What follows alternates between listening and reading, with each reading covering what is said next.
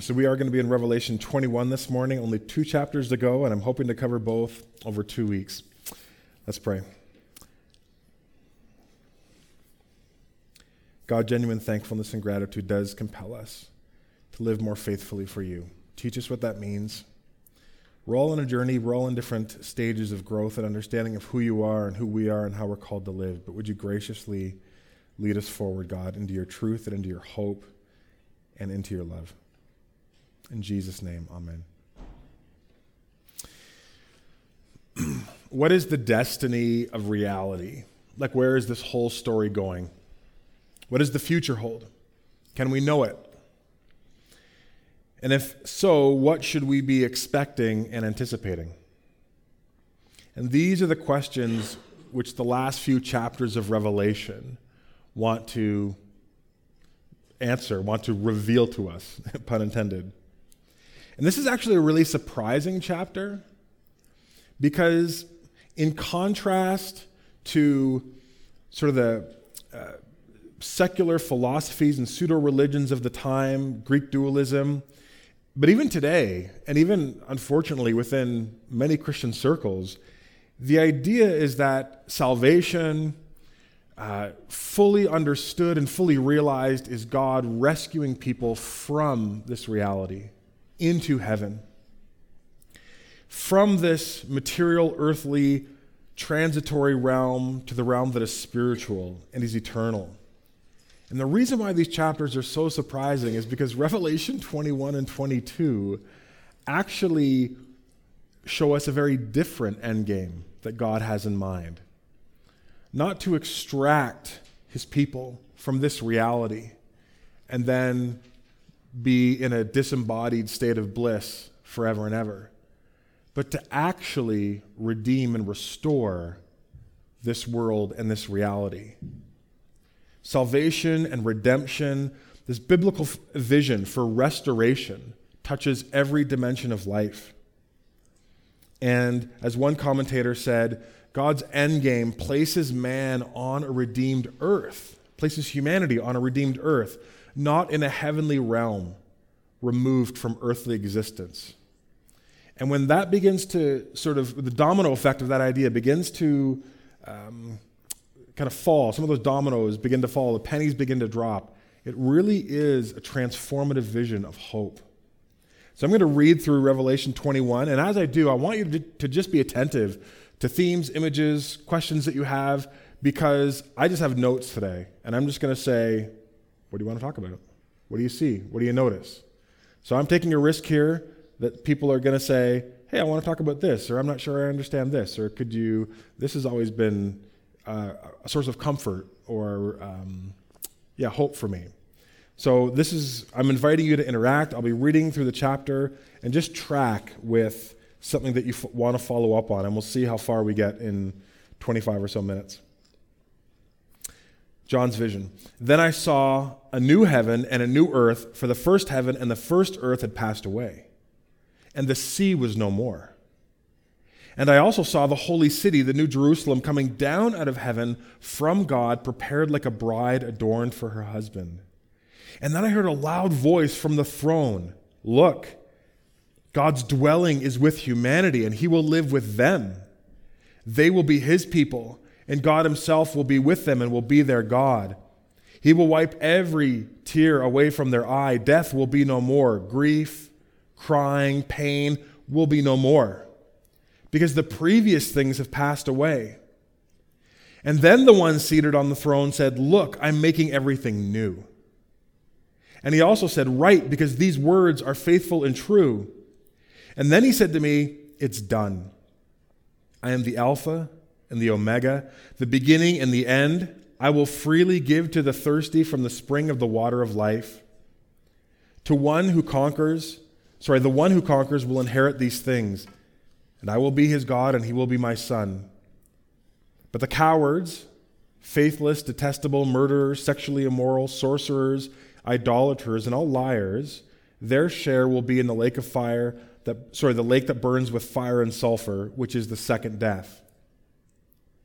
And then one of the seven angels who had held the seven bowls filled with the seven last plagues, came and spoke to him, spoke with me.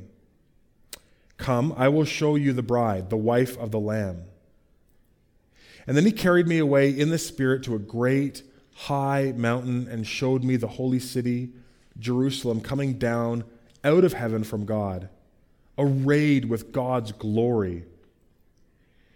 And her, her radiance was like a precious jewel, like a jasper stone, clear as crystal. And the city had a massive high wall with 12 gates, and 12 angels were at the gates, and the names of the 12 tribes of, of Israel's sons were inscribed on the gates. There were three gates on the east, three gates on the north, three gates on the south, and three gates on the west. And the city wall had 12 foundations, and the 12 names of the 12 apostles of the Lamb were on the foundations. And the one who spoke with me had a golden measuring rod to measure the city, its gates, and its walls. And the city is laid out in a square, its length and width are the same. He measured the city with the rod at 12,000 stadia. Its length, width, and height are equal. And then he measured its wall, 144 cubits according to human measurement, which the angel used. And the building material of its wall was jasper, and the city was pure gold, clear as glass. The foundations of the city wall were adorned with every kind of jewel. The first foundation is jasper, the second sapphire, the third chalcedony, the fourth emerald, the fifth sardonyx, the sixth carnelian, the seventh chrysolite, the eighth beryl, the ninth topaz, the tenth chrysoprase, the eleventh jacinth, the twelfth amethyst. The twelve gates are twelve pearls. Each individual gate was made of a single pearl. And the main street of the city was pure gold, it was transparent as glass. And I didn't see a temple in it because the Lord God Almighty and the Lamb are its temple. And the city did not need the sun or the moon to shine on it because the glory of God illuminates it, and its lamp is the Lamb. The nations will walk by its light, and the kings of the earth will bring their glory into it. Its gates will never close by day, because it will never be night there. And they will bring the glory and honor of the nations into it, and nothing unclean will ever enter it, nor anyone who does what is detestable or false, but only those written in the Lamb's book of life. So, as a bit of framing, we're seeing here a uh, a story arc where the Bible begins in a garden, that God creates all these things, but then the drama really zeroes in on this, on this garden and these two people. And then at the start of God's new age, the age of sin and death has come to an end, and God is installing a new age, a new heavens and a new earth. It's the same thing. It's pulling the cosmic scope down into a new city. And with that is the idea that God is going to redeem, and then from this place of renewal, uh, God's creation is going to unfold the way He intended it full of flourishing and prosperity and joy, the fullness of God's glory, nothing hindered by sin's power, sin's penalty, corruption, pain, evil, death. So it's this grand vision. And again, the vision here is not heaven as we tend to think about it. It is heaven and earth combined as one, fully integrated. Right now, we experience earth kind of imminently, our, our dimension of existence, but the Bible says that heaven is not far from us, but it's, it's veiled, it's shielded. We don't have access to that dimension, but here, it's integrated fully. So, what do you see in the text that is either interesting to you or you have questions about, um, fire away. Paul. Yeah, so uh, just uh, this is spiritual, but I always uh, wondered uh, 12 is such a significant number in the Bible. What is it significant to God? Why? Have you read any study? Uh, the question was number 12 comes up a lot in the Bible, seems significant to God. Um, have I read a lot on that? I wouldn't say a lot, to be honest. I mean, the, the major symbolism of 12 comes out of the 12 tribes of Israel in the Old Testament that form sort of the parameters of God's people. And then those get mirrored in the New Testament where Jesus picks uh, the 12 apostles to be, in a sense, sort of like the, the new Israel, the new representatives of uh, upon which the church is going to be founded. I don't know outside of that in terms of. Um, th- that would be the, the focal point of the major symbolism.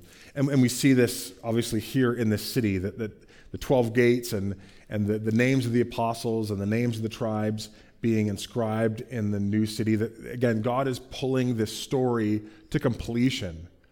It's, and, and maybe that's important because what we're not seeing here is like a hard reset where it's like there was the old age and everything that happened isn't don't, don't worry about it. We forget it. And now we start completely fresh. Like we don't. We have these callbacks to life in the previous age that God wants to redeem and bring forward. And that includes his story. So that in the new creation, we're going to look and see these names, and we're going to we're not going to forget. It's not like it's not like the Men in Black thing where God's going to like do a memory wipe, and we just kind of get we forget the old ways and just move into the new. It's it's not a our bliss doesn't come from ignorance. It comes from seeing God redeem what has been into a, a future that's beautiful and amazing. Miriam?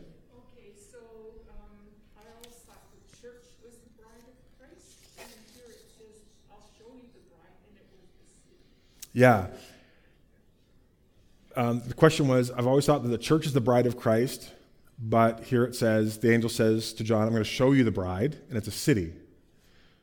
So this is where it gets a little wackadoodle, depending on your, uh, depending on the people that you uh, read. Uh, many theologians would say, in seeing this city, this is actually a picture of the church. That they're actually one and the same. So remember when Peter talks about how you are being built as living stones into a temple? To, like you know, there's that theme in the New Testament that we are the church, and we're not a building; we're a people. But on a spiritual dimension, we are actually a building. We've been built on the foundations of the apostles and prophets, and now we build on Jesus, the cornerstone. This is sort of a picture of the perfected church being presented. Does that mean it's not a literal city? Well, probably not. I think, there, I think there's cause there, but we have to see it as both that this is the bride, this is the perfected church being presented to Jesus and being the new start, in a sense, the new Adam and Eve, the new humanity. But we're using the picture of a city, which first century Christians would have understood because they lived in Rome and had this massive city, but it was a massive city built on the back of corruption and brokenness and violence. And now God is saying in the new creation, the city is going to look very different. And you are going to be a city that goes out into creation with beauty and purity and goodness. So it's a, it's a sophisticated symbolic vision, but it would, I, I would say it would be both and. Does that kind of make sense? Other things in the text that people notice, Denis? I noticed that very precise about like the size of the city, and it's interesting that it's something that we can understand. Mm. It's actual measurement, and yeah, it just makes me think like, oh, am I going to be building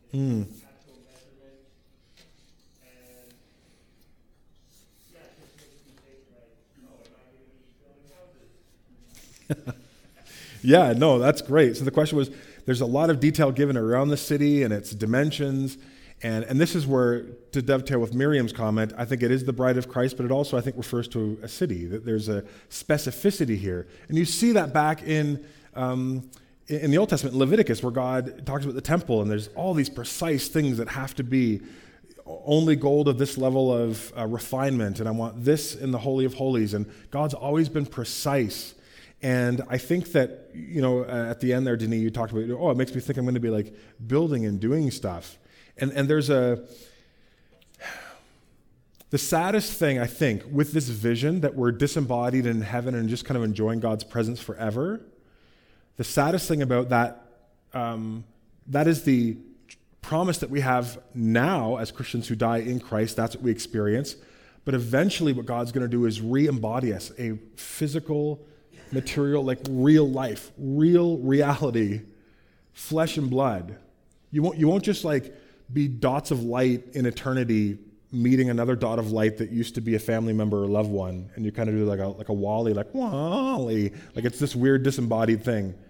Like you're going to touch and hug and embrace again, right? When Jesus was resurrected, he said to Thomas, like, touch, touch my side, like see my hands. Jesus eats fish. There's absolutely creation is regained by Jesus. And then we move into the future doing interesting things. Do you notice that it, um, let me think where we are here.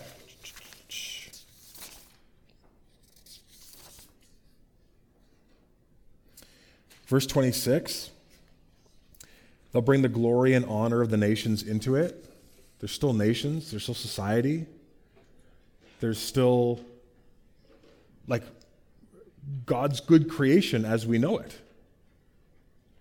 And so this is a this is giving us a dim hint, but it still should ignite our imagination to say, if you think that quote unquote, you know, the afterlife with God is going to be boring, or life in the age to come is going to be boring, or well, I, I, I can't imagine heaven being interesting because it's going to be like one long church service where you just sing all the time. It's like, no, no, no. Those are all such dulled, muted understandings of what eternity is. Eternity is moving into God's future. Everything that makes this life amazing and interesting, but with the power and corruption of sin removed, and with the full glory and presence of God saturating everything. So I've told my kids, uh, when, since they've been knee high to a grasshopper when it comes up, it's like, what is heaven like? Well, heaven is when we're with God until Jesus returns. When Jesus returns, he's going to create a new heaven, a new earth. Everything that you love about this life, everything that's important to you, everything that's beautiful and fun and interesting is still there, but it's turned up to 11 out of 10.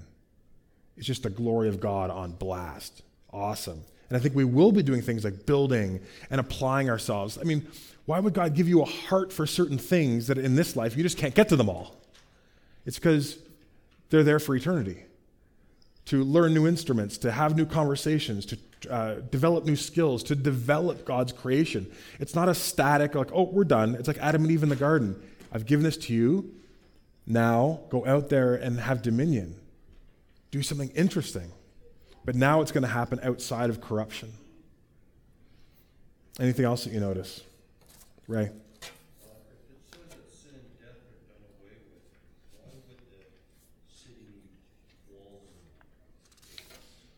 Yeah, that's a good question. So the question is if sin and death are done away with, why does the city need walls?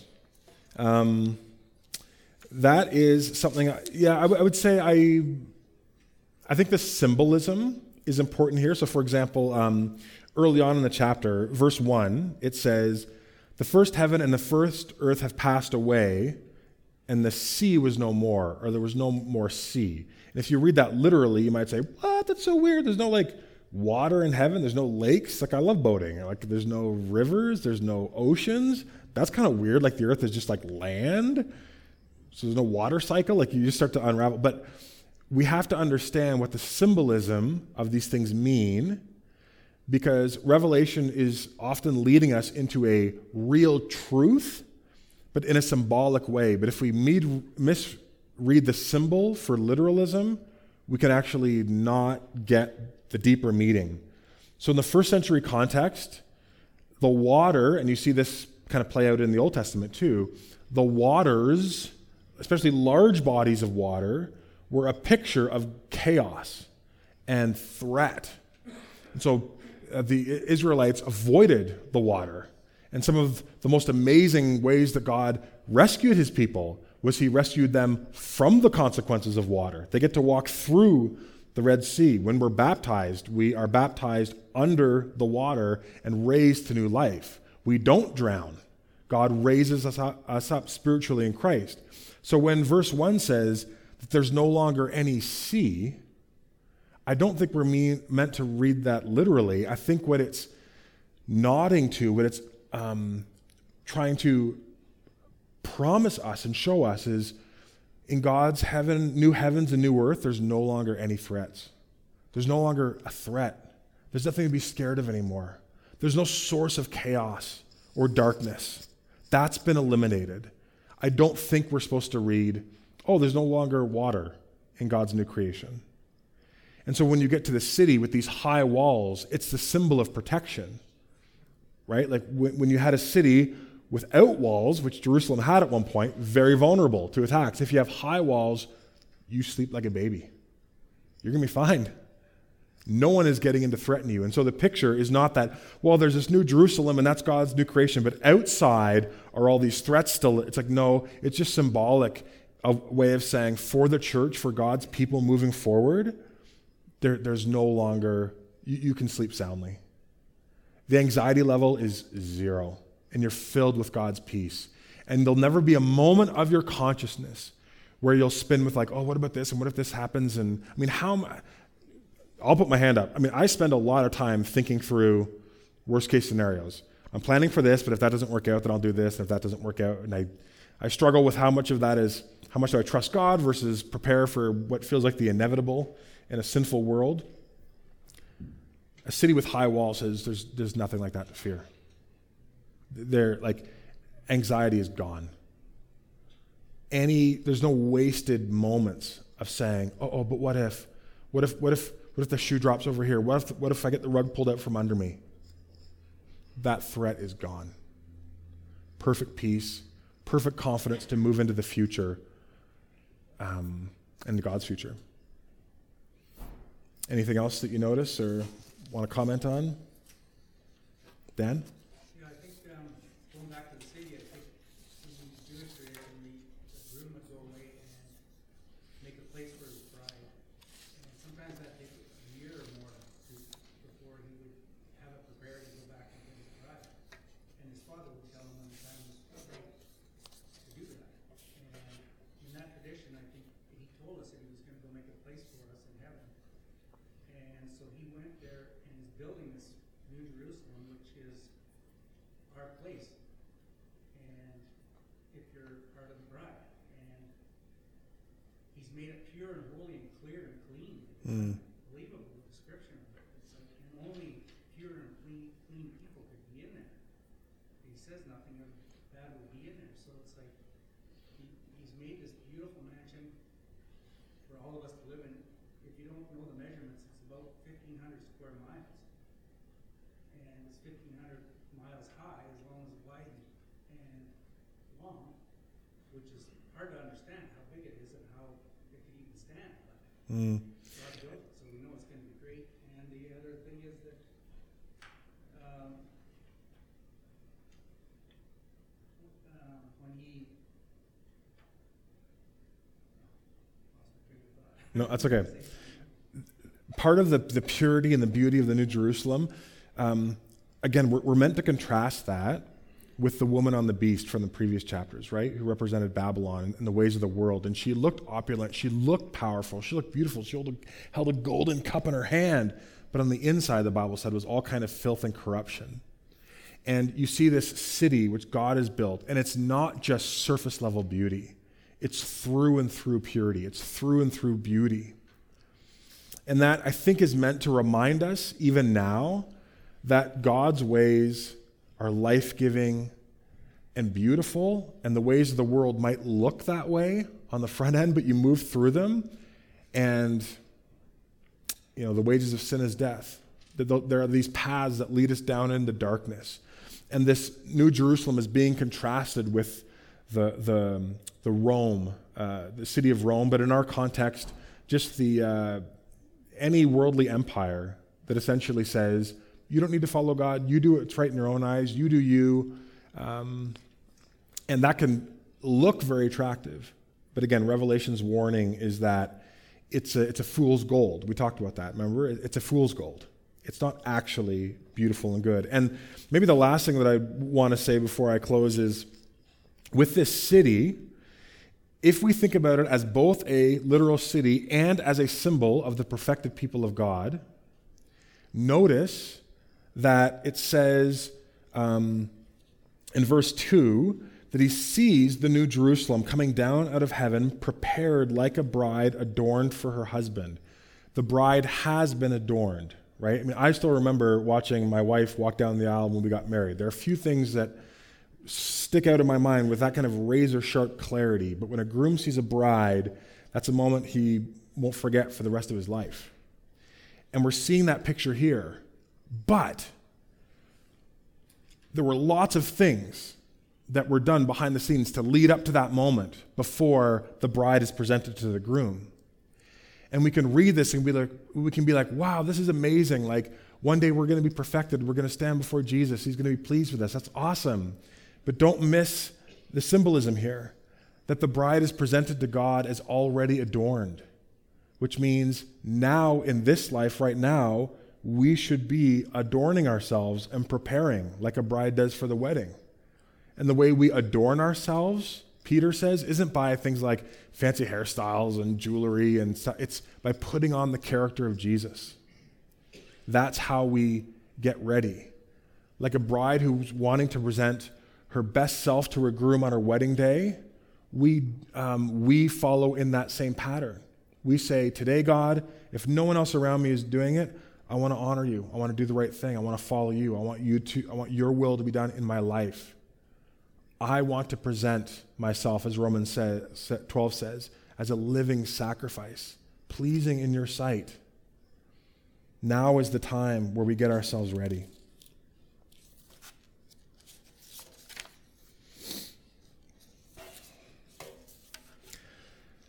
There's a lot here, and maybe we'll dip into some of the symbolism next week when we look at uh, chapter 22.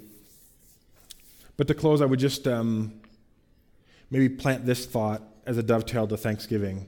It's very, I mean, almost all the time, 99% of the time, we say thank you in hindsight, right? We live life, we see things, we become aware of certain realities, and we're like, oh, wow, thank you. And thank you, God, especially for the situations that I was walking in here, and it felt like you were very far from me. I didn't see where this was going. I couldn't see any redemptive arc or how this could be redeemed at all. And now, with five years, with 50 years, I look back and I say, Thank you. Or we receive a gift or a note or a gesture, a sign of support. And after the fact, we acknowledge it. We say, Thank you for doing that for me. Thank you for reaching out. But reading Revelation 21 and 22 will actually help you to give thanks in foresight. It will help you to say, Yes, God, I celebrate what you've done and what you're doing in my life. That's awesome. But thank you that I have this promise, that I have this to look forward to. Scripture says, Eye has not seen, ear hasn't heard, mind hasn't conceived the wonders that God has for those who love him. And I say this to my kids that means you picture life in the future with God. Picture the most amazing thing you could ever imagine. Like just really stretch your imagination to the uttermost. And the Bible says, you can't do it. Whamp, whamp, comes up short. And I remember that as a teenager. I remember thinking about the future and saying, no matter what I come up with in my mind's eye, God says, oh, yeah, that hasn't even, you're not even proximal. Like, awesome, probably, but I got something way better. And that should lead us to thankfulness, to gratitude, not just for the life and death and resurrection of Jesus, but what his life, death, and resurrection opens up for us. Revelation 21 makes it clear Jesus is Lord, Jesus is King, he is coming to make all things new. And so, hear the promise of this text and turn from the worthless ways of this world. Turn to Jesus, receive from him the gift of eternal life and let Him begin a work of restoration and healing today that stretches into forever. Let's pray. God, as we worship you through this final song, may our hearts be filled with gratitude. This is a song where we glorify your name. Let it just compel us not to just sing a song to you, but to live lives that are full of celebration and worship. So I'm going to invite you to stand, and then we're going to sing.